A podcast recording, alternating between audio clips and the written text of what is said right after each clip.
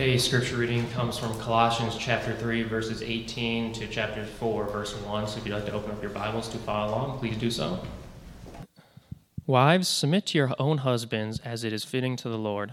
Husbands, love your wives and do not be bitter towards them. Children, obey your parents in all things, for this is well pleasing to the Lord. Fathers, do not provoke your children, lest you become discouraged. Bondservants, obey in all things your masters according to the flesh, not with eye service as men pleasers, but in sincerity of heart, fearing God. And whatever you do, do it heartily, as to the Lord and not to men, knowing that from the Lord you will receive the reward of the inheritance. For you serve the Lord Christ. But he who does wrong will be repaid for what he has done, and there is no partiality. Masters, give your bondservants what is just and fair knowing that you also have a master in heaven. After a wonderful week from the triumphal entry to the cross to the resurrection, we, we saw God's amazing love toward us. We saw how, as He rode into Jerusalem, that very last time, it was a triumph for us as Jesus opened the way for those of us who were not from the original chosen people, but now we are part of the chosen. Paul writes in Ephesians chapter 1 verse 4 for he chose us in him before the creation of the world.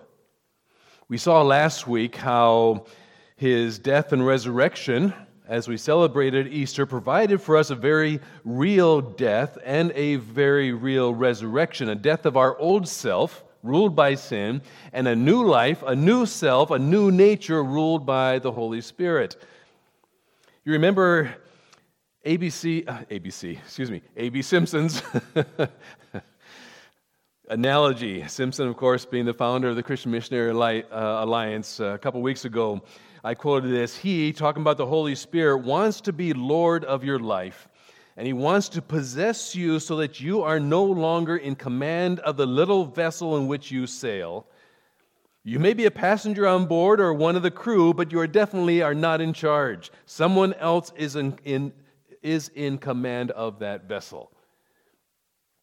And the question for us this morning is who's in command of your vessel? Who's truly in charge of your life? You know, Easter fits so well with our study here in Colossians. And we're finding that Paul is expounding and expanding on his, uh, what, what he's written here in Colossians for us. The death and resurrection of Christ, the results of the death and resurrection of Christ. Jesus paid a tremendous price for us to, to free us from the power of sin and ultimately the eternal wrath of God, which we looked at on Good Friday evening. You know, being part of the chosen is so cool, isn't it? What a privilege. But with it comes a great responsibility and expectation on the part of God. When Paul wrote, For he chose us in him before the creation of the world, he didn't put a period at the end of that sentence. That wasn't the end. For he chose us in him before the creation of the world to be holy and blameless in his sight. Can we honestly look at our lives right now and say, I am holy and blameless in his sight? I mean, think about it. What are things that we allow ourselves to think about or dwell on? What do we allow ourselves to watch and to read? What do we allow ourselves to eat and drink? What do we, how do we treat people? What do we say? How do we say it? All these things tend to be me things. God knew what selfish sin was going to do to us and to those we love around us. So He chose, He decided before the creation of the world that He wanted us to be holy and blameless, and that He was going to provide a way for that to happen. It was going to be through His Son, because there was no possibility of that happening if sin still had the upper hand in our lives. And it's the second part of that sentence, to be holy and blameless, that Paul is expounding on here in Colossians chapter 3. Now, as a quick review to bring us back to our study, you remember in chapter 1, he, uh, he talked about the supremacy of Christ over all things. He is a supreme creator and ruler of all things. And he said in verse 16 of chapter 1 For in him all things were created, things in heaven and on earth, visible and invisible, whether thrones or powers or rulers or authorities. All things have been created through him and for him. He is before all things, and in him all things hold together. He is the head of the body, the church. He is a beginning and the firstborn from among the dead, so that in everything he might have the supremacy. The supremacy of Christ. Then we get into this great Easter statement in verse 19 and 20 there in verse 1 For God was pleased to have all his fullness dwell in him, and through him to reconcile to himself all things, whether things on earth or things in heaven, by making peace through his blood shed on the cross. Peace with whom? Peace with God. Paul continues his Easter theme in chapter 2, verse 13. When, when you were dead in your sins and in the uncircumcised, uh, uncircumcision of your f- flesh, God made you alive with Christ. That's all Easter. He forgave us all our sins, having canceled the charge of our legal indebtedness, which stood against us and condemned us. He has taken it away, nailing it to the cross. And having disarmed the powers and authorities, he made a public spectacle of them, triumphing over them where? By the cross. And as we move then into chapter 3, he explains how we then can live in victory. We need to continually be setting our hearts and our minds on things above, on Christ, and consider our old self dead, our old self ruled by sin. And in verse 3, for you died, and your life is now hidden with Christ in God. And what he's saying is, we now need to live like that. A few weeks ago, I read a portion from the Alliance Statement on Sanctification. Sanctification is being holy, being separated to God and away from sin. And it puts it really well. It says, Believers must rest in the wisdom, grace, and strength of God's Spirit. We cannot be the holy, devout people we ought to be in our own strength. We cannot, in ourselves, overcome the pull and power of sin. A sanctified living results from confessing our inability reckoning ourselves as dead indeed unto sin, and by resting in the ability of the Holy Spirit to make Christ's resurrection life and power effectual in our character and conduct. Romans 8 4 indicates that in order to live according to the Spirit, we must submit ourselves to Him and depend completely upon Him. Now, that whole concept of submission is a tough one. It goes against every fiber of our old self. Part of that makes what makes that so difficult for us is our pride and our natural tendencies to be our own bosses, to live the way we want to live, to make the choices that we want to, cho- uh, to choose, to do what we want to do, and we can make up all kinds of excuses why we can continue doing things we know that grieve the Holy Spirit. Our pride makes us want to believe that we can do this Christian thing on our own, in our own power, that we can live good enough lives in our own strength and wisdom, but we can't.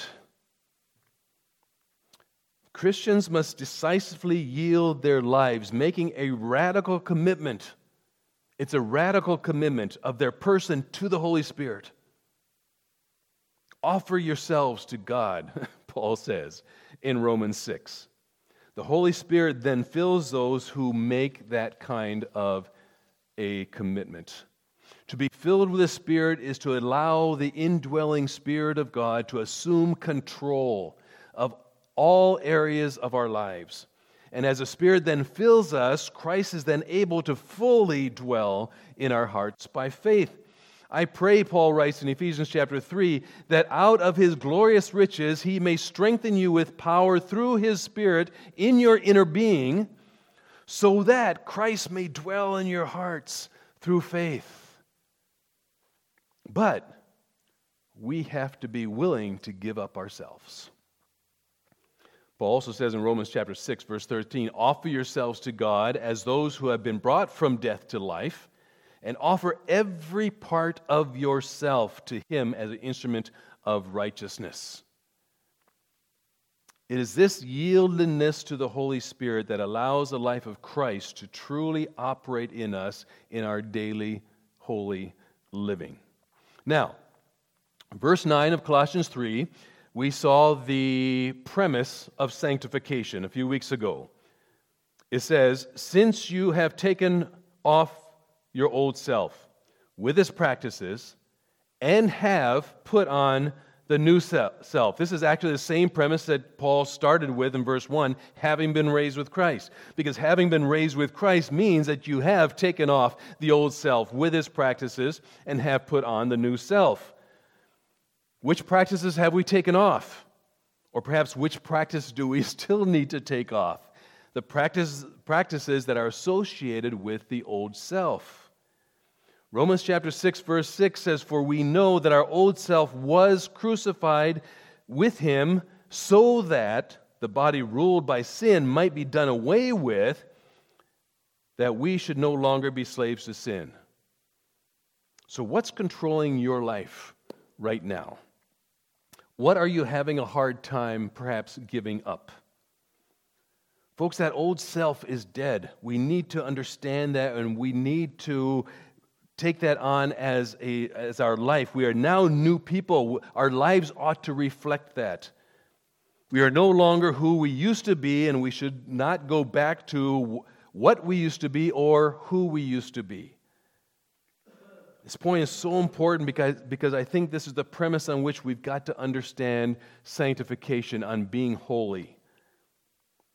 So, with the premise of sanctification that we've taken off, past tense, the old self, and put on the new, it's a done deal. And as we've been setting our hearts and minds on things above, Paul now tells us what our lives should look like. Verse 5 tells us what we should put off. Put to death, therefore, whatever belongs to your earthly nature sexual immorality, impurity, lust, evil d- desires, excuse me, and greed, which is idolatry. Because of these, the wrath of God is coming. You used to walk in these ways in the life you once lived, but now you must also rid yourself of all such things as anger and rage and malice and slander and filthy language from your lips. Then in verse 12, he then says, Here's what you're supposed to be wearing, and here's what we are to put on. Therefore, as God's chosen people, holy and dearly loved, clothe yourselves with compassion, kindness, humility, gentleness, patience. Bear with each other and forgive one another. If any of you has grievance against someone, forgive as the Lord forgave you. And over all these virtues, put on love, which binds them all together in perfect unity. In fact, all the fruit of the Spirit should be evident in our life love, joy, peace, forbearance or patience, kindness, goodness, faithfulness, gentleness, and self control. That's what a sanctified life ought to look like. Then Paul moves from how our personal lives have changed because of what Christ has done for us, how they have been transformed by Christ, to how that should be played out in our home, in our family, and in other relationships. And we started talking in verse 18 through the end of the chapter. We, or Paul starts talking about the relationships of the wife to the husband, the husband to his wife, parents and children, and then expands to masters and slaves, which we can look at in terms of employers and employees in our present day. What I'm going to be doing over the next couple weeks is I'm going to be going back and forth between Colossians chapter 3 and Ephesians chapter 5 because Paul expands on this topic in Ephesians. Here in Colossians, he just states things uh, boom, boom, boom, boom, just as a matter of fact. Whereas in Ephesians, he expounds and he explains each of these uh, situations, relationships. So he starts in verse 18, and this is where um, Evan began reading for us uh, today. verse 18 and 19 here in Colossians 3 by saying, Wives, submit yourselves to your husbands as is fitting to the Lord. Husbands, love your wives and do not be harsh with them. Now, this is a, pas- a passage that oftentimes wives hate, husbands really like. It makes pastors really uncomfortable to deal with something like this because you feel like you're caught between a, a, hard, uh, a rock and a hard place. But as if you're preaching verse by verse, as I tend to do, got to talk about it. Now, I'm actually going to be dealing with those two relationships in greater depth next week. But I want to talk about one word that has caused so much consternation and upset. And is so often misunderstood, and that's the word submit. Submit. Now, if we jump over to Ephesians chapter 5, verse 22, Paul basically says the same thing Wives, submit yourselves to your husbands as you do to the Lord. Uh, husbands, love your wives. Men love that verse, that first verse, right? Martinez made, told me, make sure you hit that one good. I get to rule, I get to dominate, and my wife just needs to go along with it. I don't need her opinion, I don't need her input. She's just a woman. If she just would just obey me, everything would be fine. But there's a verse right before he says that that we tend to skip and kind of ignore. But it is essential to understand this concept of sanctification and how it plays out in family relationships. Paul starts by laying out the premise of that whole discussion on family relationships in verse 22, uh, 21 excuse me, of Ephesians 5 Submit to one another out of reverence for Christ. Huh. You mean there's supposed to be submission on the part of the husband as well? Well, how is that even possible? I'm supposed to rule, I'm supposed to be, be the head, right? You see, if, if we truly reverence Christ, submit to one another out of reverence for Christ, if we truly reverence Christ, if we're truly in awe of Christ, if we want to truly honor and please Him, then we must be a submissive person. As a general characteristic, spirit filled people are submissive, which is to say, they're not dominating, they're not proud, they're not self willed they do not live by their own agenda, which, of course, is the way that people in our own culture are, uh, tend to live their lives today. But spirit filled people are submissive to the work of the Holy Spirit. And the Greek word, it's interesting, for submit is uh, hupotasso. Hupo is the word under. Tasso is to arrange or to place in order. So to arrange under or to place in order under. It's actually a military term and it means to rank yourself under those in authority over you. Okay, we, we get that. Or perhaps under those who have responsibility over you. And as a general principle, as Christians, we are to live lives, and I'm talking Christians, plural, men, women, everyone. Live lives of submission. The New Testament speaks often about this. But it can't be any clearer than in Philippians chapter 2, starting in verse 1. And this is, this is so countercultural. Listen, therefore, if you have any encouragement from being united with Christ, we've been talking about that. If any comfort from his love, he first loved us, he poured out his love to us. If any co- uh, common sharing in the Spirit, we are one in the Spirit, he, the Spirit fills us. If any tendon, uh, tenderness and compassion, he's speaking mutually among believers, then make my joy complete by being like minded, having the same love, loving everybody the same being one in spirit and of one mind. Whew, how in the world do you do that? Next verse. Do nothing out of selfish ambition for myself or vain conceit. Rather, listen, in humility, value others above yourselves, not looking to your own interest, but to each of you to the interest of the others.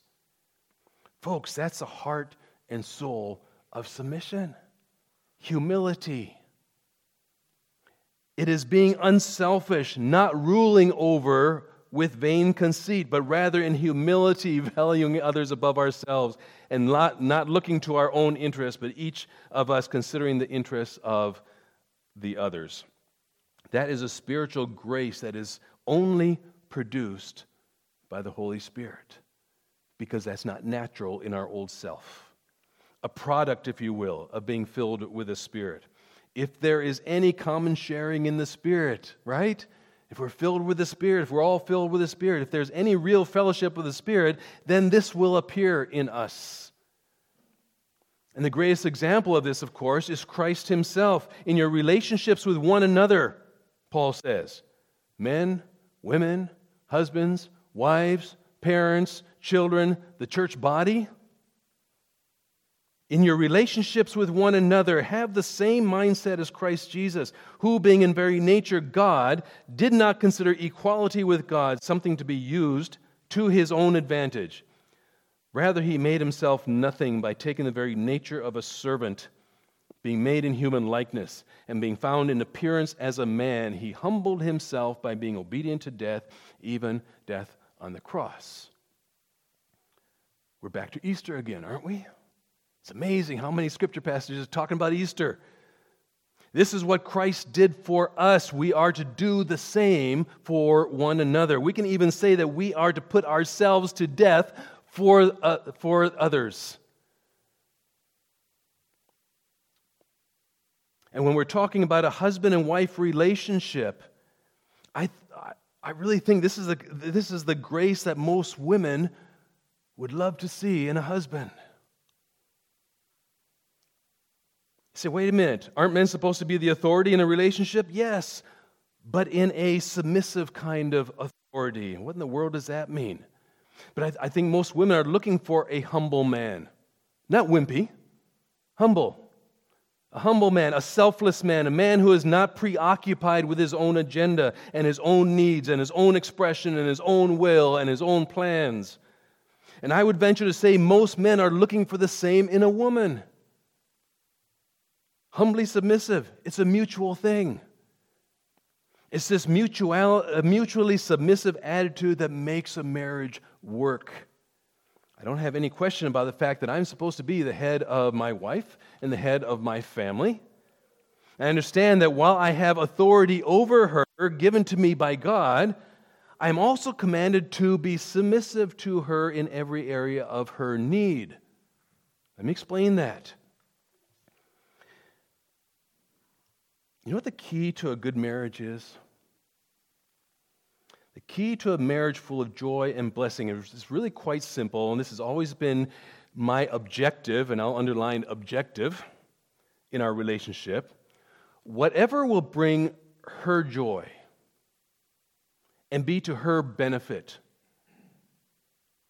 I will submit to do happily because all I want is her joy and her spiritual benefit. It works the other way as well the wife towards the husband. There's a reciprocity there. It's really not complicated. Do I always achieve that end? you can ask her. No. Because the ugly head of selfishness pops up from time to time. And then I have to go back and I have to take that selfishness captive and make it obedient to Christ again. But my desire is to submit to her joy, to her fulfillment, to what blesses her and encourages her, and I exercise my leadership in that way. The same would be for me as a father. Do I have authority over my children? Yes. Am I responsible to God for the leadership of my ch- children? Absolutely. But because I love my children, whatever would be to their joy and their fulfillment, not necessarily all their wants, okay, but whatever would be to their joy, their fulfillment, their encouragement, their spiritual benefit, I will submit to doing that because it will lift them up and it will encourage them. Same thing goes for my leadership as a pastor over the church or the responsibility of the elders over the church. and we'll all have to give account to the Lord for how we care for you. Our decision, I'm talking about mine along with the elders, our decision making process is never what's best for the leadership. It's always in view of what's best for you as the church. So, this is a kind of submission that should be at the center of all of our relationships. There is a kind of submission, a spiritual care, thinking of others first, that characterize, characterizes all of us in all of our relationships. We all submit to each other. We all submit to the elders. As wives, you submit to the husbands. As husbands, there's a way in which, which we uh, submit to our wives. Children submit to parents, but parents also submit to children. It's mutual. And that's what Paul is saying when he says, Submit to one another in reverence to Christ. Jesus himself said in Matthew 20, Whoever wants to be great among you must be what? Your servant. And whoever wants to be first must be slave. Just as the Son of Man did not come to be served, but to serve and to give his life as a ransom for many. What an example for us. Men, are you serving your wife? Hmm. That's a true sign of leadership in the home. Are you considering her more important than yourself? As Paul said there in Philippians chapter 2. Now, God has set up a hierarchy. It's clear. A hierarchy of order which works well if it's followed correctly and properly. In the church setting, you've got Christ over the church. Then within the church, you've got the pastor, you've got the elders, and you've got the body of believers. In the family, you've got Christ, then you've got the husband, then you've got the wife, and you've got the children. In both scenarios, who's on top? Christ. Christ is the ultimate head, and it's his attitude, his love, his concern, his humility, this kind of leaders, leadership that should permeate every relationship. And anytime we deviate from that, it's going to destroy a relationship. Remember the parable of the un- unmerciful servant in Matthew 18? The king was going to make his servant pay back huge debt, massive debt. He even had the right to make that, that servant sell his wife and his children into slavery in order to pay him back. And a servant came and he begged for forgiveness, which the king gave him graciously and actually canceled his whole massive debt. And then the servant then turned around and treated his fellow servants harshly because they owed him a pittance compared, compared, uh, comparatively beating them and throwing them into prison, refusing to forgive their debt. Now, the main lesson of that parable, of course, is that we need to forgive others as God forgave us. But the larger picture, the larger picture is that we need to treat those over whom we have been given responsibility in the same way Christ treats us. Husbands, do we treat our wives the same as Christ treats us? Parents, do we treat our children the same way Christ treats us? Employers, do we treat our employees the same way Christ treats us? We're going to be looking at those, all those relationships in the next couple of weeks. What Jesus has given us is a kind of authority that at its heart is compassion. Thinking what's best for the other, being willing to give up for the benefit of the other. How is that possible? This is not the way human nature manifests itself, our old nature. And that's really the issue, isn't it? The old self, ruled by sinful desires, is selfish, which Paul calls idolatry. Every man and woman for themselves. Nobody's going to tell me what I can't do. But Easter, Easter, that we just celebrate depicts just the opposite the giving of oneself for the benefit of others. Christ gave himself so that the old self, ruled by sinful desires, can be put off. And we are to put on Christ and that new nature that he gave us. And that's exactly what Paul is talking about here in Colossians 3 sanctification, being filled with the Holy Spirit, being holy in all of our relationships. You know what I find inter- uh, fascinating here? That this whole concept of being sanctified is a question of control, isn't it? Who's in charge? Who's in control? A few weeks ago, I, I quoted uh, Dr. Simpson again who stated that being sanctified means possessing the thoughts of Christ, the desires of Christ, the will of Christ, the faith of Christ, the purity of Christ, the love of Christ, the unselfishness of Christ, the single aim of Christ, the humility of Christ, the submission of Christ, the meekness of Christ, the zeal of Christ, and the works of Christ manifest in our mortal flesh, so that we shall say, I live, yet not I, Christ lives in me. That's control. Does Jesus have control over everything in our lives? Back there in Ephesians chapter 5, just before Paul talks about submitting to one another. So we, we, we have to read all this in context. It's easy to pick out verses, they see, and we proof text what we want. But just before he talks about submitting to one another, wives submitting to their husbands, the husbands loving their wives, he says this in verses 18 to 20 Do not get drunk on wine, which leads to debauchery. Instead, be filled with the Spirit, speaking to one another with psalms, hymns, songs, and songs from the Spirit. Reminds me of uh, the psalm said he's going to give us a new song, right? That needs to be expressed from our heart. Sing and make music from your heart to the Lord, always giving thanks to God the Father for everything in the name of our Lord Jesus Christ.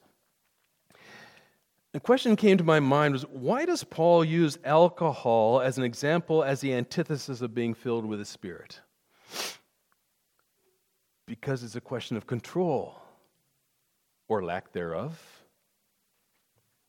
Both affect our relationships, one often negatively, the other positively. We know that alcohol's effect is, is we know what, what the effect is on our control, it diminishes it. I've seen it happen over and over. I know a young family where the husband had had an issue with drinking and he got a handle on it, and the Lord, Lord really helped him gain, gain victory over it, but then he kind of got lazy in his spiritual life. Went back to drinking, uh, just, just a little bit, you know, just to take the edge off, just to relax a little bit. I mean, he wasn't getting drunk, so in his mind, he, he was okay. But in his diminished capacity of self control, he became verbally abusive to his wife rude, nasty, vindictive. You see, usually the people that get hurt are oftentimes the wives and the children, those that you love the most, those over whom you've been given tremendous, tremendous responsibility, our number one responsibility. I've seen it. Obviously, Paul was aware of that as well. And he gives this uh, instruction just before he shares how we are to treat each other in our relationships, in our family, and beyond. Be filled with the Spirit, he says. Allow the Spirit to control everything. Why? Because being filled with the Spirit puts into effect all the fruit of the Spirit love, joy, peace, patience, kindness, goodness, faithfulness, gentleness and self control. Anything that hinders us from expressing and displaying all of that fruit, we can't pick and choose what fruit we want to display. It's all part of being filled with the Spirit.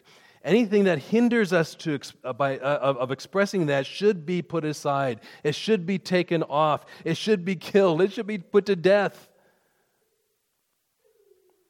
Being filled with the Spirit is another way of saying that we are offering ourselves as a living sacrifice to the Lord. Being filled with the Spirit means that we are submitting ourselves to the Lord Jesus Christ. Being filled with the Spirit means that we are walking in the light as He is in the light. Being filled with the Spirit means that there is no room for anything else, including ourselves. our desires, our wills, our plans. Christ should be preeminent, should be number one in our lives. And those around us should be a close second. That's actually the first and second greatest commandment, is it? Love the Lord your God and love others. Jesus and others in you goes the children's song. What a wonderful way to spell joy. J is for Jesus, for he takes first place. O is for others, you meet face to face. Y is for you, and whatever you do, put yourself last. Spell joy. In humility, value others above yourselves. Not looking to your own interests, but each of you to the interests of others. That's true submission. And the only way we can follow God's example is by being filled, being filled, filled with the Spirit in total submission to God, to Christ. That's what's behind Paul's whole conversation with us about marriage that we're going to be digging into next week. Be filled with the Spirit. It's got to be the starting point. Everything that he says after that comes out of that reality. If we are filled with the Spirit, our focus will no longer be on ourselves. It'll be first and foremost on Christ, setting our hearts and our minds on Christ.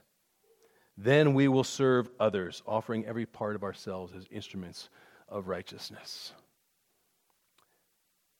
God help us in accomplishing that. Father, this morning, we're not over Easter.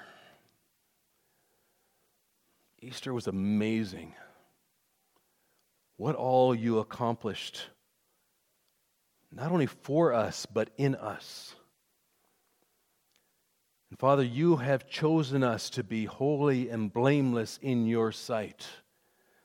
I ask that your Holy Spirit would just open our minds and open our eyes and open our lives to ourselves, not thinking about the others not thinking about other people in the church, not thinking even about our, our husband or thinking about our wife or thinking about our children. Think about ourselves.